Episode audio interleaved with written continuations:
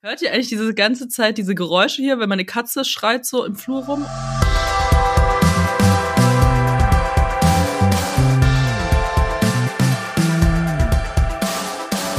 Rose und Cremant, der Feminismus-Podcast. Cheers. Hallo Ronja, hallo Eke. Hallo. Hallo. Wir starten unseren Podcast immer mit einer kleinen Vorstellungsrunde. Keine Panik, du musst gar nichts machen als unser Gast. Du wirst von uns vorgestellt und dann stellen wir beide uns nochmal vor. Und wir fangen natürlich mit unserem Gast an, Ronja Othmann. Ronja Othmann kann über Heimat schreiben, ohne dass es nach CSU klingt. Und sie ist wie ein eiskaltes Mineralwasser an einem heißen Sommertag, klar und erfrischend.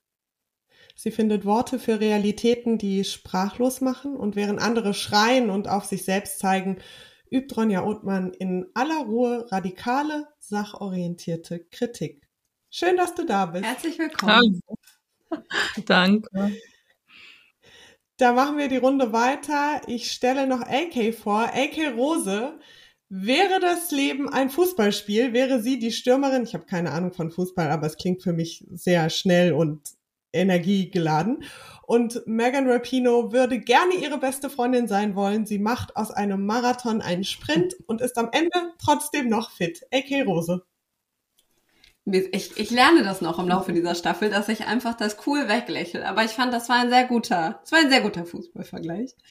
ähm, und ich stelle ähm, die Frau vor, die hier auch unglaublich wichtig ist. Pola Saranatusius. Wenn andere messerscharfe Argumente haben, dann hat sie einen ganzen Block.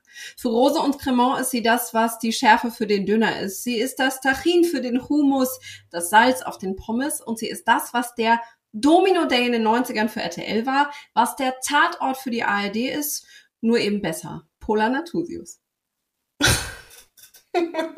Dankeschön. Ich esse noch nicht mal Döner, aber okay. Du bist ja nur die Schärfe.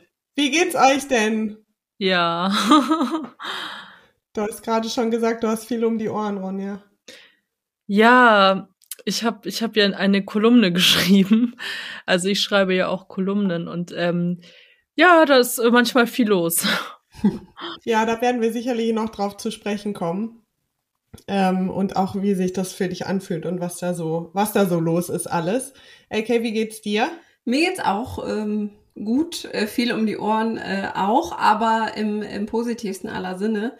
Damit wir aber mit Ronja gleich reinsliden können in diese Themen wie Kolumne und was gibt's da so für Feedback, äh, würde ich als erstes mal die Frage klären wollen, was sind denn eure Kaltgetränke zum heutigen Podcast? Was ähm, habt ihr euch, oder Heißgetränke? Es ist äh, alles möglich in Tagen, wo es schneit. Es schneit? Es schneit, oh Es Gott. Hat, ja, es hat geschneit eben. Aber ich habe dem Basilikum kurz beim Sterben zugesehen. Naja, nun, was habt ihr, was habt ihr zu trinken, ihr beiden? Kaffee. Ich habe auch Kaffee ähm, und zwar tatsächlich ist es 13 Uhr, es ist mein erster Kaffee heute. Ähm, wie immer mit ähm, Milchersatz, Schaum und Karamellsirup. Das klingt ziemlich Wow. bossy, ehrlicherweise. Richtig, richtig Das ist, das ist auch richtig äh, so wie so ein Special-Kaffee. Meiner ist einfach nur. Bei mir ist, ist jeder Tag Special Kaffeetag. Ich bin meine eigene Starbucks-Filiale hier. Schreibst Also, du deinen Namen auch immer falsch auf den Becher? Ich Polo. sag ja immer, wenn ich zu Starbucks komme, sage ich ja immer meinen zweiten Namen. Oder wenn ich irgendwo was reserviere oder so, reserviere ich immer mit Sarah, weil mit Pola das einfach nicht funktioniert. Und dann habe ich ja noch den zweiten Namen Sarah zur Auswahl, den nehme ich, dann funktioniert es. Ich habe heute, ähm, weil Ronja ja in München geboren ist, also ich meine, das ist nicht die einzige Erklärung. Du dass- hast nicht schon wieder Bier dabei. Nein, was soll denn das heißen? Ich hatte einmal Geht Bier, ich nicht. habe nicht mal getrunken. Ronja ist die kluge Hyäne-Gang. Ich habe eine Spezi. Ah. Ja, der Rest der Republik weiß das nicht so richtig zu würdigen. Das ist, ähm, nun ja. Ich war gestern ähm, spazieren, 19.000 Schritte. Ich habe immer noch Muskelkater und äh, mein Bekannter, mit dem ich spazieren war, der hat auch Spezi getrunken. Also du bist nicht alleine, AK. Aber die gute Spezi, keine Sorge, Nein, ich, es gab nur Mezzomix. ah, Gut, bevor Aber wir egal. den Spezi, ähm, den Spezi-Streit vom Zaun brechen, da ist ja wirklich keinem gedient. Ähm, kommen wir zu Dingen, die wirklich spannend sind. Ähm, Ronja, wir freuen uns, dass du da bist. Und unsere erste Frage ist tatsächlich nach dem Getränk, also die anderthalbte. Ähm, was ist denn Feminismus für dich? Wow. Das ist eine ähm, schwierige Frage. Ich bin so mit der in äh, mit mit Feminismus, weil ich das erste Mal ähm, von Feminismus irgendwie ähm, gehört habe, war in der in der ähm, Gemeindebibliothek, dass, als ich die feministischen Bücher da entdeckt habe und und äh, Zeitschriften. Also das war so für mich damals sehr einleuchtend, dass äh, Frauen äh, genauso Menschen sind wie alle, wie Männer, so grundlegend. Und für, genau, und das hat sich jetzt vielleicht so in den Jahren so ein bisschen mehr spezifiziert. Also, dass ich natürlich denke, dass Feminismus für mich ähm, äh, alle ähm, Geschlechter so mit einbezieht, dass es irgendwie auch so einen ähm, so einen Kritik an Patriarch also an patriarchalen Strukturen ist, an einer Ungleichheit. Ich glaube, Feminismus ist für mich eine Selbstverständlichkeit, dass ich ähm, nicht mehr so darüber nachdenke, was ist Feminismus für mich, sondern das ist ähm, so wie so eine ganz selbstverständliche Haltung. Ähm, irgendwann nicht, als ich in der Gemeindebibliothek diese feministischen Bücher entdeckt habe, wie so Damals war das so Betty Friedan, der Weiblichkeitswahn oder Naomi Wolf, Mythos Schönheit, irgendwann Simone de Beauvoir, wo ich obwohl ich mich echt schwer getan habe als Teenagerin, äh, das äh, durchge durchgelesen habe irgendwie. Wow. Ähm, also das war so das, ähm, wo ich endlich so Worte dafür hatte, für etwas, was mich so täglich betrifft und mit dem ich so, ähm, mit dem ich so konfrontiert bin irgendwie. Hm. Hm. Und war, wenn du sagst Gemeindebibliothek, war das von der religiösen Gemeinde oder von der Stadt? Stadt, also ich bin, ich bin ja nicht in München, also ich bin in München geboren, aber ich bin äh, auf dem Land aufgewachsen und der nächste Ort war eine Gemeinde und äh, deswegen Ah. und später hatte ich einen ähm, Bibliotheksausweis von der Stadtbibliothek und dann gab es noch mehr feministische Literatur, ging's weiter. Und das war irgendwie so nicht so ein, so ein Ding, dass man irgendwie wie heute irgendwie so ganz viel Zugang zu Feminis feministischen Blogs, YouTube-Kanälen, Instagram, irgendwas hatte, sondern es waren wirklich so diese Bücher. Ähm, und ja, und das war auch nichts, was man natürlich von, also was ich zum Beispiel zu Hause äh, irgendwie so hingestellt bekommen habe oder was mir jemand gegeben hat, sondern was ich wie so da irgendwie so entdeckt habe. Und dann habe ich mich als Feministin bezeichnet in der Schule und das war damals, glaube ich, ein bisschen merkwürdig, ja. Wie hat da das Umfeld drauf reagiert in der Schule? Ja, in der Schule ähm, dachten, ich weiß nicht, es, es war ein bisschen sowieso ähm, die männerhassende, radikale, äh, weiß nicht was, es war ein bisschen irritierend. In meiner Familie hat es dazu geführt, dass ich ständig ähm, Streits vom Zaun gebrochen habe und ähm, Aufruhr und ähm, wenn ich irgendwo gemerkt habe, dass etwas, das irgendwie so ich zum Beispiel anders, in manchen Sachen anders behandelt wurde als meine Brüder, dann bin ich richtig wütend geworden. Also sowohl in dem deutschen Teil von der, meiner Familie als auch in dem, im kurdischen Teil, kurdisch-jesidischen Teil im Dorf, da habe ich auch ähm, Aufstände gemacht. Als meine Cousine nicht mit nach äh, mit in die Stadt, also wir sind nach zum Flughafen, um wieder zurückzufahren, nach äh, nach ähm, Damaskus gefahren und da sollte mein Cousin mit und nicht meine Cousine und, ich, und sie wollte aber gerne und ich habe nicht verstanden, warum sie nicht mit soll und er, der jünger ist, so bevorzugt wurde. Da habe ich einen Riesenaufstand gemacht. Wie ging das aus? Durfte sie am Ende mit? Ja. Sehr Ah. gut. Aber du hast gerade was gesagt, nämlich, ähm, dass du damals schon in der Schule, als du gesagt hast, ich bin Feministin, dass die Leute irritiert waren davon. Und ich würde jetzt mal die These in den Raum stellen, dass sich das äh, bis heute durchzieht und viele Menschen von dem, was du sagst und schreibst und die Haltung, die du vertrittst, irritiert sind, ähm, weil sie dich vielleicht auch einfach schlecht einordnen können. So, wer ist diese Frau? Wo kommt sie her? Wo kann ich sie, ne? In welche Schublade kann ich sie reinpacken? Und ich habe aber auch irgendwo gelesen oder gehört, dass du gesagt hast, Irritation ist etwas Produktives. Wie hast du das gemeint? Zum Beispiel ein Ding, was irritiert, ist, dass ich zum Beispiel finde, dass man sich gegen Sexismus oder patriarchale Strukturen in allen Bereichen ähm, irgendwie ohne Rücksicht äh, ähm, irgendwie damit da, dagegen ähm, aussprechen muss oder dass man sich damit beschäftigen muss. Und ähm, und ich finde, da muss man halt irgendwie auch halt genau hinschauen. Wenn es dann so genau wird, dann finde ich, dann führt das dann oft zu Irritationen. Also ich meine, so ein Beispiel war jetzt, ähm, ich hatte in meiner Kolumne über Zwangsheirat äh, geschrieben. Weil Zwangsheirat ist halt einfach eine weltweite Realität, die findet auch in Deutschland, also es werden Leute zwangsverheiratet. Das ist ja zum Beispiel so ein Thema, was so, worüber ja nicht so viel gesprochen wird. Oder was jetzt gerade zum Beispiel in so neueren feministischen Diskursen irgendwie so selten, sehr selten vorkommt, aber vielleicht auch, weil man so wenig Berührung mit diesem Thema hat. Und das wird oft auf so bestimmte Religionen und so weiter so geschoben. Und da war es halt zum Beispiel wichtig für mich zu schreiben, dass es so in es gibt es bei Jeside, in jesidischen Communities gibt es Zwangsheirat, es gibt auch in, in Syriani-Communities, also äh, muslimischen, also es gibt äh, Zwangsheirat in verschiedensten, also religionsübergreifend zum Beispiel. Da finde ich halt, dass es, ja, dass man vielleicht nicht so die, ähm, ja, dass indem man darüber schweigt, man halt die Opfer auch ähm, von Zwangsheirat zum Beispiel auch im Stich lässt, mhm. ja. Zur Einordnung, die Kolumne von dir heißt Import-Export und die erscheint in der Frankfurter Allgemeinen Sonntagszeitung. Bis äh, Aufzeichnungsdatum, äh, sage ich mal, sind zwei Kolumnen von dir erschienen und die verlinken wir euch natürlich auch in den Show Notes mit wärmster Empfehlung, sie zu lesen. Und ich würde tatsächlich auch noch einen äh, Text von dir mit in die Show Notes packen, der Text 74. Ähm, das ist ein Text, mit dem du ja auch einen Wettbewerb gewonnen hast, den ich wirklich extrem ergreifend und berührend fand. Und ich würde sagen an alle, die diesen Podcast hören, wenn ihr in den nächsten Wochen auch nur einen einzigen Text lest, weil ihr euch für nichts anderes Zeit nehmen wollt, könnt, was auch immer, dann lest diesen Text. Er ist in den Show Notes.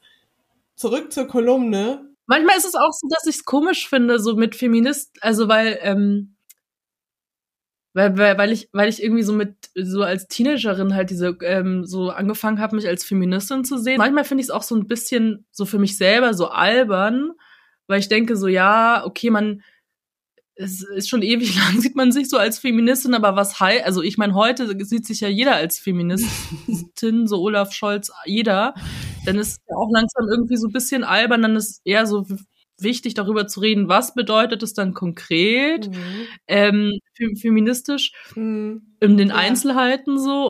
Ja, ja, ja, verstehe. Aber dann lass uns das doch mal machen, weil, weil du gerade gesagt hast, ähm, sich als Feministin bezeichnen, und da hast du ja auch völlig recht, so das geht schnell und ist leicht, das ist ja nun auch kein geschützter Begriff, wo man irgendwie einen Zehn-Fragen-Test äh, durchgeht und dann kommt am Ende raus, du darfst dich Feministin nennen und du nicht, sondern zu schauen, was verbirgt sich denn dahinter, was wird darunter verstanden, wer sammelt sich denn alles in diesem, in dieser, ich nenne es immer so, feministische Community, wer vertritt da welche Positionen und wir haben ja jetzt auch schon festgestellt, dass deine ersten beiden Kolumnen sich um feministische Themen äh, gedreht haben.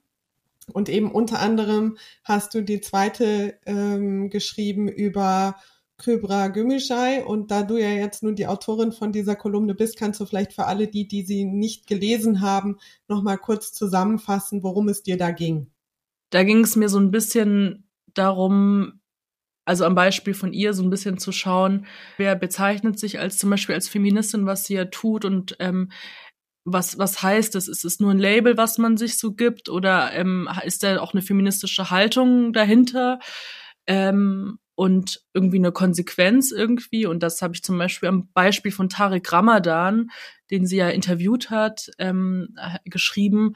dass Tarek Ramadan ist ähm, ein, er nennt sich selbst Reformsalafist, ähm, ein, er ist Enkel von einem Gründer der Muslimbrüder und sie hat ein sehr unkritisches Interview ähm, mit ihm geführt.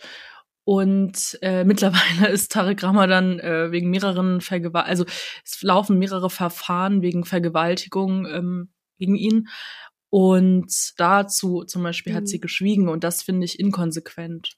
Für alle, die jetzt nicht so genau wissen, wer Kybra Gümüşay ist, ihr könntet sie vielleicht kennen aus verschiedenen Talkshows, wo sie regelmäßig zu Gast ist. Sie hat auch ein Buch geschrieben, das heißt ähm, Sein und Sprache oder Sprache und Sein. Also so, ähm, war auch ein Bestseller und ähm, ja, sie bezeichnet sich als Feministin, Aktivistin, Journalistin und sie wird seit vielen Jahren unter anderem von dir, Ronja, aber eben auch von Frauen wie Sineb El-Masra und Rehan Shahin, die ihr vielleicht als Lady Bitray kennt, kritisiert. Ähm, das könnt ihr auch, wenn ihr ein bisschen Zeit und Muße habt, gerne nachlesen in den jeweiligen Büchern. Die verlinken wir euch natürlich auch in den Show Notes und legen sie euch auch wärmstens ans Herz. Und es ist eben nicht so, dass ähm, es nur so ein, zwei Kritikpunkte gibt an Kybra Gümüşay, sondern diverse. Unter anderem wird ihr vorgeworfen, dass sie ähm, sich nicht kritisch damit auseinandergesetzt hat, dass sie ähm, ja milligörisch sozialisiert wurde. Sie macht immer wieder Veranstaltungen zusammen mit der islamischen Gemeinschaft Milligörisch, IGMG. Sie hat dieses unkritische Interview mit Tariq Ramadan äh, geführt, der in, eben einem Zusammenhang mit der Muslimbruderschaft steht. Ähm, sie hat ähm, diverse Male an Treffen in äh, Hamburg teilgenommen von Vereint im Islam, ähm, zusammen mit ihrem Ehemann. Darüber schreibt Sineb El-Masra eben in dem eben genannten Buch Emanzipation im Islam, ähm, dieses Vereint im Islam, die machen Treffen, wo, Zitat, ähm, die Creme de la Creme des Reformsalafismus und der mhm. Muslimbrüderschaftsideologie sich trifft. Ähm, also da gibt es schon diverse Punkte, wo man mal zumindest Fragen stellen kann. Ähm, das tun auch viele Menschen, wie gesagt, seit ähm, einigen Jahren. Und jetzt hast du die Kolumne ja eben auch darüber geschrieben, Ronja. Kam darauf irgendwas äh, von Kybra Gümüşay zurück? Wie war die Reaktion? Auf die Kritik geht sie nicht ein. Also ich habe ja auch alles gesagt, was ich dazu zu sagen habe in meinem, meiner Kolumne.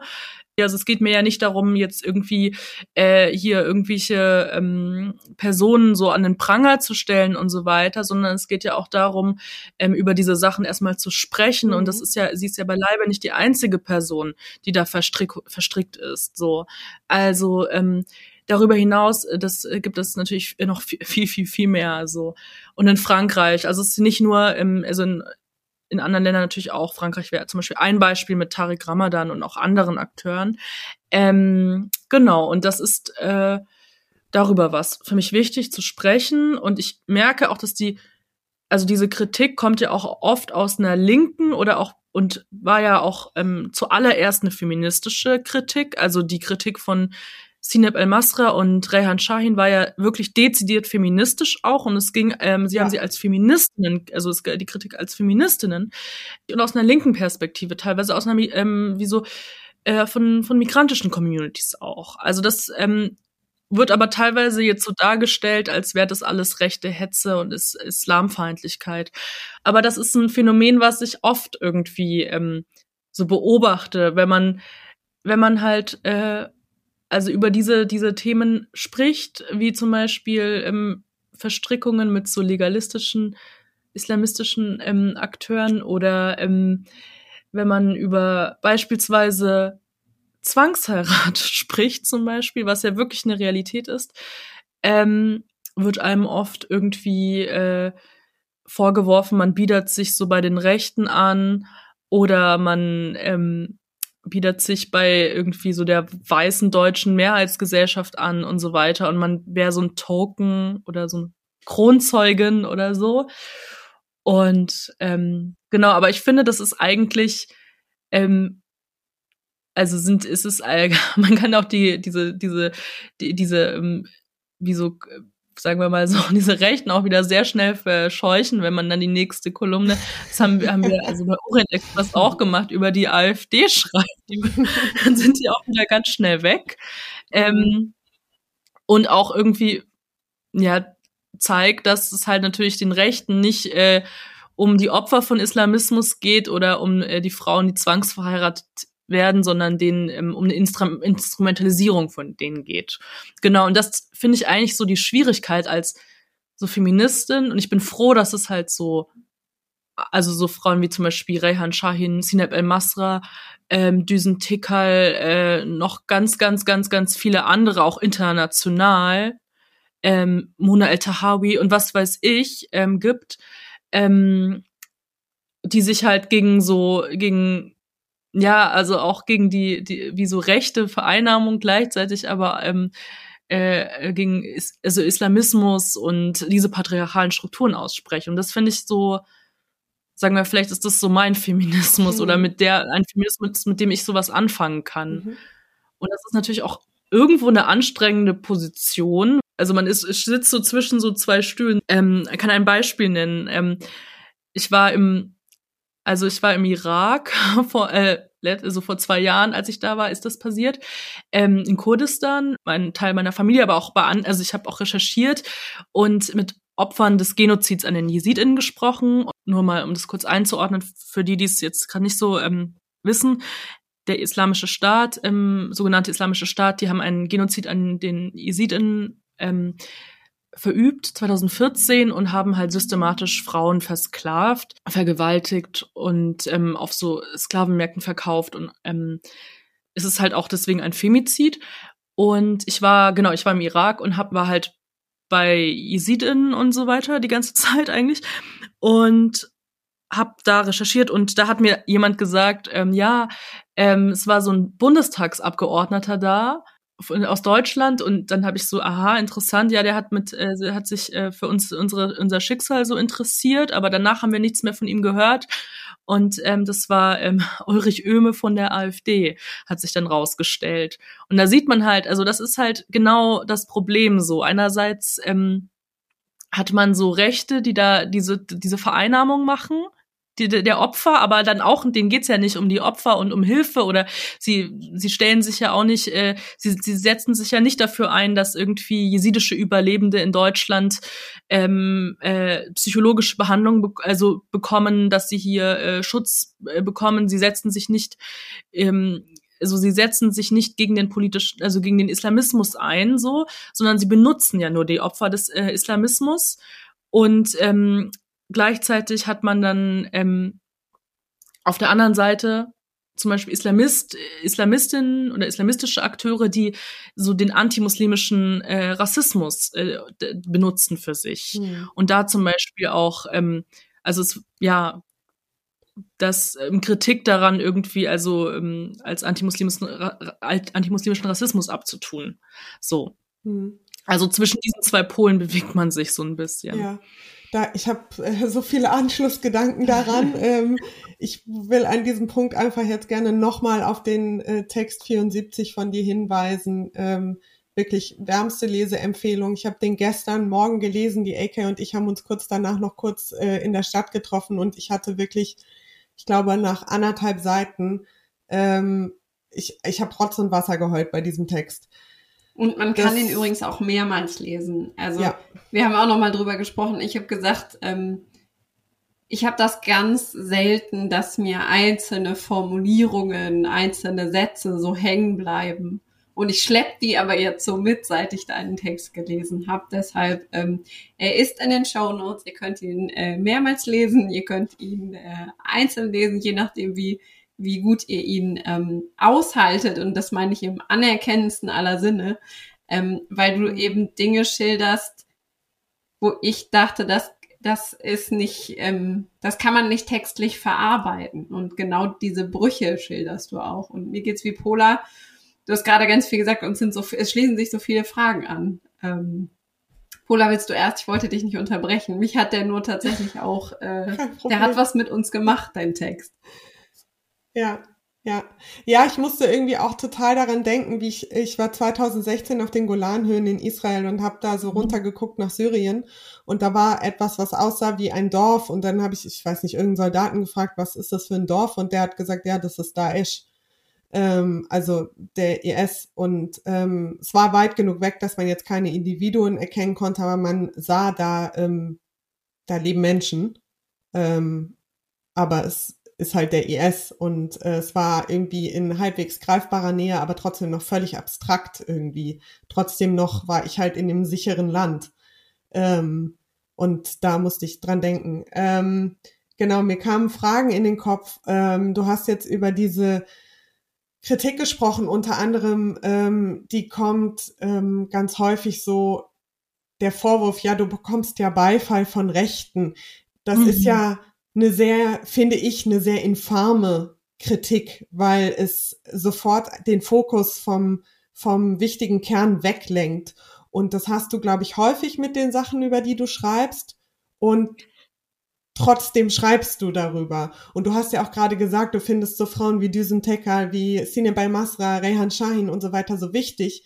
Ähm, und ich finde es irgendwie ganz beeindruckend, weil du wirkst die ganze Zeit so, als würde, als würdest du fast so deinen Feminismus ein bisschen runterspielen, aber dann gehst du halt direkt Full Power. Du schreibst über Dinge, wo du absehbar weißt, dass die Leute nicht durchgängig Applaus klatschen werden, sondern dass das wirklich harsche, ich nenne es trotzdem mal Kritik, vielleicht ist es teilweise auch Hass mhm. oder einfach plumpes Dagegenhalten erntest.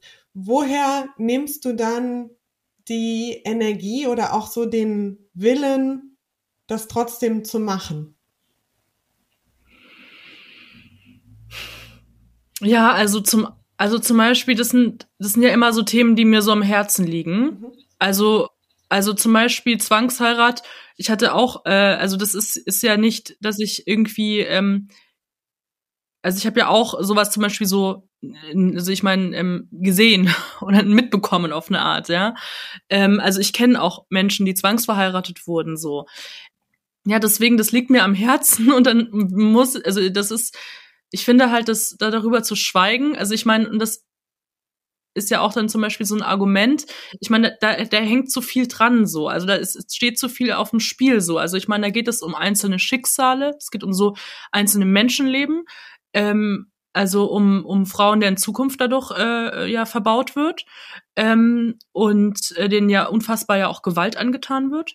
Und ich, also ich finde, und es geht ja auch darum, und es zum Beispiel ein Argument, ja, dann spricht es doch in deiner Community. Ja, aber es geht ja auch zum Beispiel darum, dass äh, ja, dass irgendwie, ähm, dass es gesamtgesellschaftlich thematisiert wird, weil ich meine, das passiert ja in Deutschland zum Beispiel.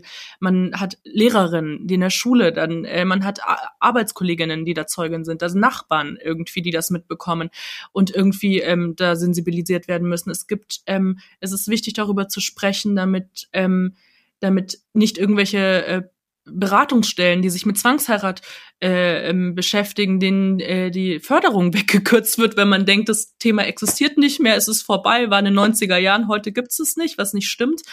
Ähm, also das ist zum Beispiel so eine Sache. Und ähm, also Politikern finde ich, die, es muss darüber gesprochen werden, damit man es auch bekämpfen kann so und damit es und es kann, nicht nur in den Communities, es muss auch in den Communities passieren, aber es muss gesamtgesellschaftlich ähm, passieren, weil es nicht nur die Communities angeht, sondern es ist ähm, es geht ja um Freiheitsberaubung und ich finde, es ist nicht so eine Sache, die man irgendwie da mal ausmachen muss oder da, aber nicht irgendwie öffentlich. Ähm, dasselbe ist für mich so ein Thema mit dem Genozid an den Jesiden. So, das ist auch äh, ein Thema für mich. Mein Vater ist aus, in, aus ähm, Kurdistan in, in, in Syrien ist das Dorf, das jesidische Dorf. Meine Oma und wir haben aber auch Verwandte im Irak, die direkt vor dem IS geflohen sind. So, ja, und die das, wenn sie kein Auto gehabt hätten, womöglich nicht mehr leben würden. Und das ist natürlich so ein, ähm, deren Töchter auch vielleicht verkauft worden wären, wenn sie nicht geflohen wären. So, also das ist natürlich so ein Ding. Und das ist dann irgendwie so näher dran, vielleicht. Mhm. Aber es ist ja auch, es hat, gibt ja auch genug Leute, die ich nicht kenne und die hat es getroffen. Und das ist irgendwie so, ja, deswegen ist mir das Thema so am Herzen und ich finde, man kann, also das ist eh so was Grund, also wenn sowas passiert, das stellt so alles in Frage, was man davor irgendwie gedacht hat oder wie so das eigene Leben auch so konfiguriert war vielleicht. Ja, da kann man dann auch nicht mehr so darüber nicht reden oder so. Genau. Und das ist mir dann auch, also ehrlich gesagt, ja, das ist mir eigentlich ziemlich, also es, es ist mir eigentlich ziemlich egal, wenn das dann kommt. Weil dann denke ich mir so, ja, also wenn das dann kommt, okay, man lässt sich, also man lässt, man, ja, wenn es, man muss sich halt auch gegen die Vereinnahmung schreiben von rechts. Das ist dann die Konsequenz. Aber dass man darüber schweigt, ist nicht die Konsequenz, finde ich. Mhm. Und das ist, ja, also das ist für mich eigentlich das, was ich dann denke. Also nicht, dass ich denke, so, oh Gott.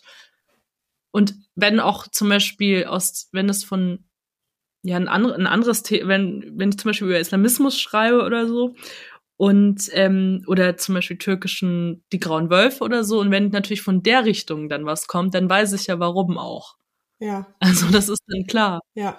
ja. Ähm, deswegen ist es für mich nicht so, ein, so eine große Frage irgendwie. Ronja, wir haben uns gefragt, du hast gerade deine zentrale Themen klingt immer so blöd, aber Themen, die dir am Herzen liegen, angesprochen. Ähm, und die ziehen sich durch alle deine Texte. Ich habe, ähm, ich glaube, es war in irgendeinem Interview, hast du erzählt, dass dieser 3. August 2014 war es, glaube ich, der Genozid an den JesidInnen, dass das für dich ganz einschneidend war und dass es so ein bisschen so eine, äh, also korrigier mich, wenn es falsch ist, eine Zeitrechnung davor und danach gibt ähm, oder zumindest in deiner mhm. Wahrnehmung, ähm, das einfach immer wieder ein wichtiger Tag ist, weil der so viel verändert hat. Ich habe mich gefragt, du hast eine große Klarheit und trotzdem eine Emotionalität in deinen Texten. Bist du, wie oft bist du wütend oder ist, ist, ist wütend was, was dir, was dir fremd ist? Mm, ich glaube beim Schreiben, dass man so also so an die Sachen immer so ganz nah ran muss und gleichzeitig so eine Distanz wahren muss. Und, und irgendwie je nachdem, ob ich natürlich jetzt Kolumnen schreibe oder Essays oder Gedichte oder ich schreibe ja auch Gedichte. ähm, Warum lachst du da? Ja, weil es immer, es ist irgendwie so, ähm, nee, ich lache, ich lache, weil es, weil es so, ähm, Genau, weil das, weil ich eigentlich die, die zurzeit die meiste Zeit ja Gedichte schreibe. Die, also ich, es kommt im, im Herbst ein Gedichtband und ich schreibe fast nichts anderes im Moment außer Gedichte. Ähm, weil es aber so wie so ähm, komisch klingt, wenn man so sagt, man schreibt so irgendwie so Kolumnen und dann schreibt man so aber schreibt auch. Du bist halt sehr vielseitig ja, begabt. Ich wollte gerade sagen, nur weil ganz viele Menschen da schon im Deutschunterricht an ihre Grenzen kamen, wenn sie irgendwelche Reime interpretieren sollen, heißt das ja nicht, dass nicht andere Menschen dafür offensichtlich ein großes Talent haben können. Also ich konnte im Abi nur eine Aufgabe wählen, weil alle anderen waren Gedichte. So. Aber ist doch cool, wenn du das kannst. Ich habe Abi die Gedichte gewählt. Es ist schon so ein Unterschied, wie man ist, wie so einem anderen Modus, je nachdem, also ich bin so, wenn ich Gedicht schreibe, ist es ein anderes Schreiben, als wenn ich jetzt hier irgendwelche äh, Kolumnentexte schreibe oder wenn ich einen Roman schreibe, ist es ein ganz anderes ähm, irgendwie so erzählen oder oder ein Modus, den man so kommt. Und ähm, aber ich glaube, bei allen ist es so gleich, dass man so wie so eine ganz nah ran muss und gleichzeitig so eine Distanz. Aber ich denke da nicht so viel über diese Gefühle nach, weil ich dann vor allem in dem Text dann so drin bin in meinem Kopf. Also die sind einfach da. Ja, wahrscheinlich ist es einfach äh, Wut auch. Und man, ich glaube, was, was wichtig ist, dass man Wut nicht, ähm, dass, dass man so schaut, wo kann Wut, wo ist es auch ein guter Antrieb. Hm. Dass man es zu was Gerade Produktivem macht und nicht so ja. jähzornig wird, sozusagen. Genau, und ich glaube, gerade als Feministin oder für viele Feministen ist, ist ja viel ist ja aus Wut entstanden. So. Ja, habe ich auch gehört. Am Rande. Aus Empörung. Jetzt habe ich hier gerade mein Feuerzeug verlegt. Naja. Ehe man überhaupt so war, also dass äh, Frauen wählen dürfen, dass äh, Frau, also ich meine, das ist ähm, oder wie zum Beispiel in Saudi-Arabien äh, die Feministinnen, die dann irgendwann so äh, richtig ähm, ja, Autofahren. Ja. ist man irgendwann ist man sauer. Das kam Oder nicht, das, weil äh, Mohammed bin Salman so ein netter Mann ist und angeblich so reform und modern und offen dies, das, jenes. Nein, alle Dinge, die Frauen heute endlich machen dürfen. dürfen, haben sie sich hart erkämpfen müssen. Genau. Und, und sie sind und, und man ist nicht fertig und ähm, Nein. und äh, Wut über die ähm, über die Verbrecher, die immer noch nicht, also ob es IS-Täter sind oder sonst wer, die ähm, äh, immer noch nicht vor Gericht sind und ähm, die noch frei rumlaufen. Und ähm, das ist natürlich das ja Wut über, dass man das diese Themen wegignoriert, dass nicht über Zwangs, dass das nicht irgendwie schon längste flächendeckende sichere Finanzierung für Frauenhäuser gibt und ähm, niemand mehr zwangsverheiratet wird. Natürlich, das ist ja schon, also es ist ja Genau, also ist auf jeden Fall Wut ein guter Antrieb. Ähm, so beim Schreiben selber äh, reicht es, muss man dann, dann, ja, dann geht's von der Wut weg, dann muss man so die Sachen anschauen und so. Mhm. Ja. Ich habe dann manchmal, wenn ich über solche Themen nachdenke, so das, dann denke ich so kurz, hm, mit was für Käse beschäftigen wir uns eigentlich total oft in dieser feministischen Community ähm, mit, keine Ahnung, wer darf was, wann, wie, wo sagen, schreiben. Es wird nach meinem Eindruck super viel mit Moral und persönlichen Emotionen argumentiert und es kommt mir dann immer so in den Kontext gesetzt, so lachhaft irgendwie vor, dass ich denke, womit halten wir uns eigentlich hier auf? Ähm, womit, mit wem beschäftigen wir uns eigentlich hier? Ähm, geht dir das auch manchmal so und was wäre so dein Ansatz, wo du sagen würdest, so sollte das eigentlich besser laufen, so kann man da vielleicht auch ein bisschen rauskommen oder so, so sollte man das anders angehen, solche Debatten auch einfach? Ja, Genau, nee, ich, ich meine, dass es irgendwie so gut wäre, wenn man sowieso auf Sachpolitik so ein bisschen ähm, zurückkommt, ähm, wo es dann so um konkrete ähm, Dinge geht. Also dass man so sagt, okay, man, man will diesen Abtreibungsparagraph kippen, so äh, man soll, man kann, dass man ähm, Informationen über Abtreibung wieder ähm, Frauen, Ärztinnen, GynäkologInnen irgendwie das ähm, auf ihre Webseiten stellen können, so zum Beispiel. Mhm. Das ist ja, äh, dann ist, geht es um dieses Ziel, dass man das erreichen will. Ähm, oder dass man dann auch Allianzen bilden kann und dass man sagt, okay, aber vielleicht so ein universalistischer, mehr universalistischer Ansatz auch, dass man sagt, äh, ähm, ja, Frauenrechte sind Menschenrechte. Offensichtlich bin ich ja auch nicht von Zwangsheirat betroffen zum Glück nicht, aber natürlich, ähm, es können ja doch nicht immer nur die Betroffenen sprechen, weil die sind ja teilweise in einer, in einer Position, wo es ultra schwer ist zu sprechen. So. Mhm. Und ich finde, dann ist es eher, natürlich wäre schön, aber da finde ich so, und, und wenn nur die Betroffenen zu Sachen sprechen, dann kommt aber keine Veränderung. Zum Beispiel die Ehe für alle ist ja so eine Sache, zum Beispiel, wenn das nur ähm, LGBTQ irgendwie so das ist ja einfach eine Minderheit. Mhm. Also so, das ist ähm, deswegen da müssen das muss gesamtgesellschaftlich durchgesetzt werden so und das finde ich das finde ich wichtig und das ist zum Beispiel auch bei dem Genozid an Jesiden. Ich meine, wie viele Jesiden weltweit gibt es?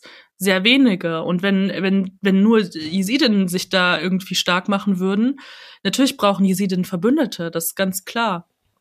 Aber verstehst du, ähm, das geht mir manchmal tatsächlich in diesen ja. Diskursen so, dann denke ich mir, okay, ich habe noch nicht alles darüber gelesen. Ich habe noch nicht, bin noch ja. nicht allumfassend formuliert, äh, formuliert. Ich bin noch nicht allumfassend informiert. Steht mir es jetzt überhaupt zu, mich in diesen Diskurs einzumischen? Das fällt mir natürlich leichter bei Diskursen, in denen ich beispielsweise zu Hause bin, wo ich argumentativ sicherer bin. Ähm, verstehst du, dass es da dann eine gewisse Zurückhaltung gibt? Ja, das verstehe ich auch. Also das ist ja klar, ich sag ja auch zu Sachen, von denen ich keine Ahnung habe. Natürlich sagt man dazu oder oder oder wo ich wo ich habe, es, es gibt auch Themen, wo ich denke, so warum soll ich dazu jetzt was sagen? Da gibt's doch Leute, die kennen sich damit gut aus und ähm, so natürlich, das kann ich vollkommen verstehen. Ich glaube aber, es ist ein Unterschied, ob es also so um sowas, dass man so sagt, man sagt ja nur zu Sachen oder man redet oder man kennt sich jetzt nicht so gut aus oder so.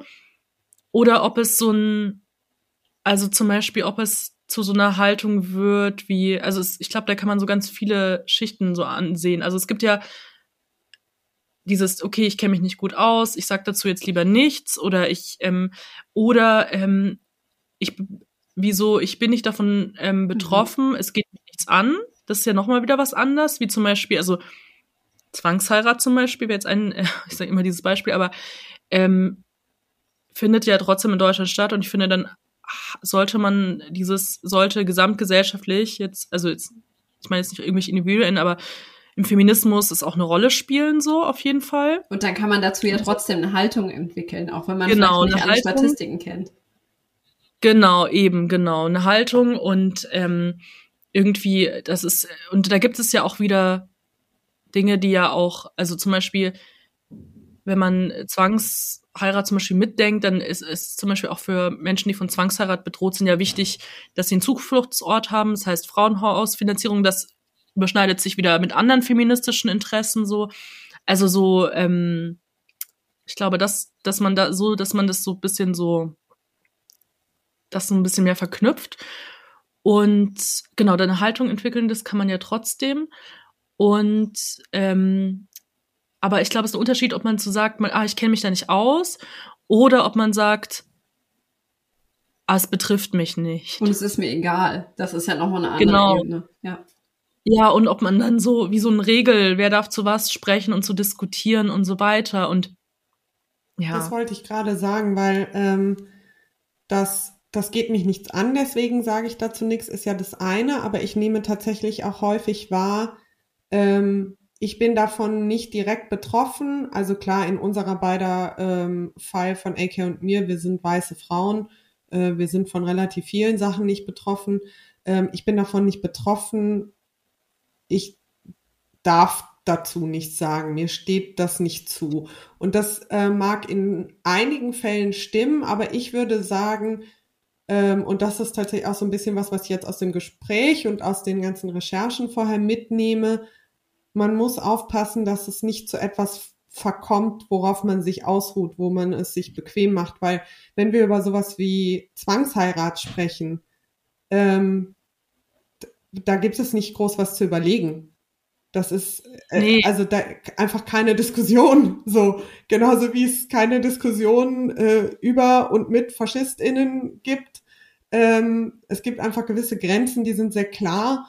Und ähm, ich glaube, da ähm, greift dann das, was du auch gesagt hast, nämlich ähm, da ist es wichtig, Allianzen zu schmieden und sich möglichst gesamtgesellschaftlich breit aufzustellen, zu positionieren und nicht zu sagen, dumm die dumm, geht mich ja irgendwie alles nix an, habe ich ja mit nix mit nix zu tun.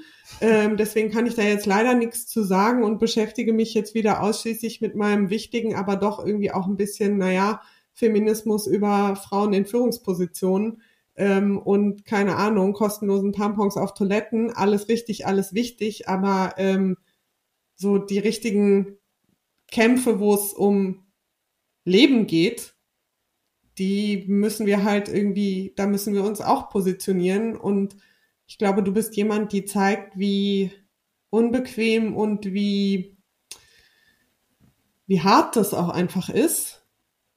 Aber ich würde jetzt mal tippen, ähm, je mehr Leute sich da klar positionieren, desto weniger hart wird's für die Einzelnen. Ist jetzt ein bisschen Ja. pathetisch, aber. Und gleichzeitig finde ich es ja trotzdem wichtig, dass man immer weiter auch schaut, wie kann man über Zwangsheirat sprechen oder kann, also, äh, und, ähm, also auch wie ähm, für natürlich äh, müssen natürlich auch weiße Menschen über, weil es eine Realität einfach ist, ähm, oder FeministInnen, ähm, und gleichzeitig ohne, ähm, ohne paternalistisch und ähm, äh, wie so ähm, rassistische Ste also oder wie wie in so einem rassistischen Sprech, aber es gibt ja wirklich auch viele, also auch viele Menschen, die ähm, ein wie so wie jetzt nicht weiße Menschen oder nicht weiße Feministinnen und so weiter, die ja über diese Themen sprechen und die über äh, und die für die das ähm, also die da das thematisieren und so weiter und die zum Beispiel auch über Islamismus sprechen Mhm. oder über ähm, ja, es ist äh, zum Beispiel ähm, das Female ähm, FGM ähm, Dings Beschneidung ähm, ist ja auch ein Thema, wo also was ähm, wo nicht also viele nicht weiße Feministinnen zum Beispiel dazu sprechen und das ist ja auch wichtig so. Also ich finde Intersekt Intersektionalität, man kann ähm, da auch Kritik daran üben, dass es zum Beispiel, also zum Beispiel, dass es bei Klassismus äh, um, um Diskriminierung geht, aber nicht um Armutsbekämpfung zum Beispiel, ähm, oder bei ähm, dass es, ähm, wenn man es verkürzt zum Beispiel, dass halt, also was ja meine Kritik war, dass man solche Themen wie Zwangsheirat auch im intersektionalen Feminismus irgendwie äh, besprechen kann. Man kann ja Universalismus, universalistischen Ansatz auch mit einer intersektionalen Perspektive oder mit einer so queer äh, Perspektive irgendwie so vereinen vereinbaren. Ich glaube, man kann, also das ist widerspricht sich nicht, finde ich. Ähm, und diese ganzen verschiedenen feministischen Strömungen, ich glaube, man, ich, ich bin wirklich überzeugt, dass man, dass das Streit so wichtig ist, dass man diese unbequemen Themen so anspricht, dass man, ähm, dass man nicht in irgendwelche ähm, äh, in, dass man zum Beispiel, ähm, äh, dass man weiß, natürlich, man kann auch unterschiedlicher Meinung und es ist ja alles schön produktiv, finde ich. Ähm, unterschiedlicher Meinung sein und so weiter, aber ähm, genau, aber da, also ich finde, ist trotzdem wichtig, dass man halt wie so ähm, zum Beispiel gegen Faschismus oder so gegen solche Sachen oder gegen patriarchale Strukturen so eine klare Kante zeigt. Und ähm, wo kann man zum Beispiel äh, diese Konzepte oder diese verschiedenen Strömungen was ist ähm, was ist da vielleicht zum Beispiel im Intersek bei so intersektionalen Feminismus, wo halt solche Themen wie Zwangsheirat so vernachlässigt werden oder auch zum Beispiel geschwiegen wird aus Angst, das ist wie in so eine rassistische, ähm, das rassistische Ressentiment so ähm, reproduziert werden. Das ist vielleicht da so ein Problem, aber in einer, in bei zweite Welle Feminismus ist es vielleicht das Problem, dass man in diesen feministischen Strömungen sich vielleicht ein bisschen zu wenig mit Rassismus beschäftigt hat. Also ich glaube so, ich denke, das ist ähm, Vielleicht wäre es gut, nicht so dogmatisch an die Sachen ranzugehen. Ja! ja, ja, ja, ja, ja. Das gefällt mir sehr gut als Schlusswort. ähm, wir haben jetzt richtig lange geredet. Ich fand es super interessant. Ja. Es waren so viele Sachen. Ähm, ich würde gerade noch mal so ein bisschen Erkenntnisse sammeln, ähm, auch für unsere ZuhörerInnen um das nochmal ein bisschen so zusammenzufassen. Also ähm, für mich waren so Kernerkenntnisse aus diesem Gespräch. Jetzt das letzte auf jeden Fall. Mir geht dieser Dogmatismus und dieses permanente Moralisieren von allem super auf den Keks. Ich habe da keinen Bock mehr drauf. Ich halte es für absolut nicht produktiv. Dann ähm, nehme ich aus diesem Gespräch mit, ähm, wir müssen unbequemer werden und wir müssen uns wir müssen noch mehr die feministischen Kämpfe in den in den Fokus nehmen und in unseren Blick nehmen und uns tatsächlich, und das meine ich auch ganz selbstkritisch, ähm, damit beschäftigen, wo es aktuell noch feministische Kämpfe gibt, wo es wirklich um Menschenleben geht. Ähm, es wird ja ganz ja. häufig gesagt, ja, Feminismus, ich habe ja alles erreicht, wir wählen, arbeiten, Auto fahren, dies, das, jenes.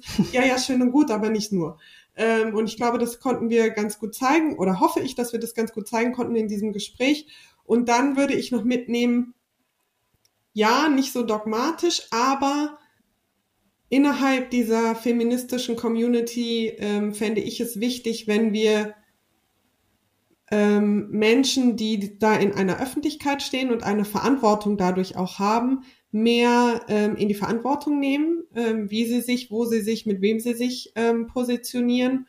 Und ich nehme noch mit, ähm, dass es bestimmte Themen gibt, wie gesagt, Zwangsehe, Faschismus, ähm, Antisemitismus, alles ja. mögliche, Antifeminismus, ähm, you name it, ähm, da gibt es kein Dis keine Diskussion, da müssen wir klare Kante ähm, be beziehen, ziehen, da müssen wir klare Kante zeigen. Zeigen. zeigen. Da müssen wir klare Kante zeigen. So, das waren meine ähm, Erkenntnisse aus diesem Gespräch. AK, was, wie ist bei dir? Ich nehme mit, ähm, den Mut zu haben, diese Diskurse auch zu führen, auch wenn man vielleicht nicht super safe in allen Argumentationen oder in allen Argumenten oder Fakten oder Zahlen ist. Das heißt aber nicht, dass man zu grundsätzlichen Dingen keine Haltung haben kann. Und ähm, ich glaube, mit dieser Haltung wäre in diesen Diskursen schon viel gewonnen. Weil wenn, wenn wir das machen, was Ron ja gesagt hat, nämlich einen Schulterschluss zu haben, wo es um die Sache geht und nicht um, du hast 2013 mal was gemacht, das fand ich nicht so nice, sondern wo man einfach sagt, unser Ziel ist beispielsweise in einer Pandemie dafür zu sorgen, dass es mehr Schutzräume für Frauen gibt, für Menschen, die Gewalt erfahren zu Hause. Wenn wir sagen, das ist beispielsweise von einem Diskurs das Ziel, dann ähm, ist das was, wo ich glaube, dass diese Haltung und dieser Schulterschluss, für den äh, Ronja jetzt auch geworben hat, dass der in der Sache viel mehr bringt, als darüber zu diskutieren, ähm, also als sich als Kämpfe zu führen, die keinen weiterbringen oder die niemanden weiterbringen ähm, und vor allen Dingen die halt niemandem helfen, weil es gibt halt noch so viele Bereiche, wo diese Hilfe einfach nötig ist und nicht im Sinne von ja, wir krempeln jetzt die Ärmel hoch und drehen das ganze Land auf links, schön wär's, aber gut. Ähm, aber da eben in, in Bereichen anzufangen und am Ende vielleicht die Welt ein klitzekleines bisschen feministischer zu machen. Das würde ich mitnehmen. Ja. Und an alle, die jetzt schon äh, rüberrennen wollen zu Twitter und das FAQ von Kybra rausholen, spart euch, wir haben es gelesen. Es wurde alles dazu gesagt. Könnt die Bücher lesen, die wir euch empfohlen haben. Die Texte, die sind alle in den Show Notes. Alle Infos sind in den Show Notes. Ähm, wir haben kommende Woche eine aktuelle Folge dann, also zu einem aktuellen Thema ähm, was aktuell die äh, feministische Community bewegt. Und wenn ihr da Themenwünsche habt, dann schreibt sie gerne an podcast.ida.me oder schreibt uns einfach auf Instagram. Ähm, auch wenn ihr Fragen habt, Anregungen, Feedback, könnt ihr euch da immer sehr, sehr gerne melden. Ronja, vielen, vielen, ich habe die ganze Zeit deinen Namen falsch ausgesprochen. Vielen, vielen Dank für dieses wirklich spannende, interessante bereichernde Gespräch.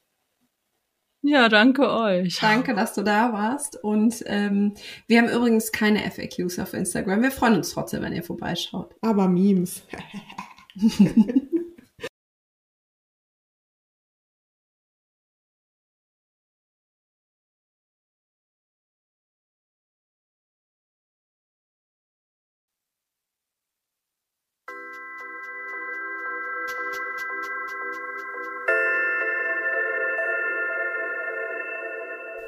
Das war Rose und Cremant, moderiert von Pola Sarah Natusius und Ann-Kathrin Rose.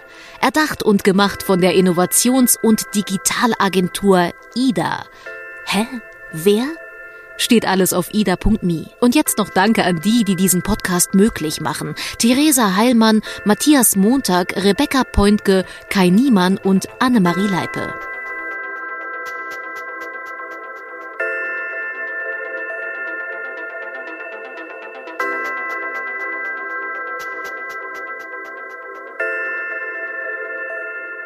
Fürs Durchhalten bis ganz zum Ende gibt's safe 10 Karma-Punkte bar und an der Steuer vorbei.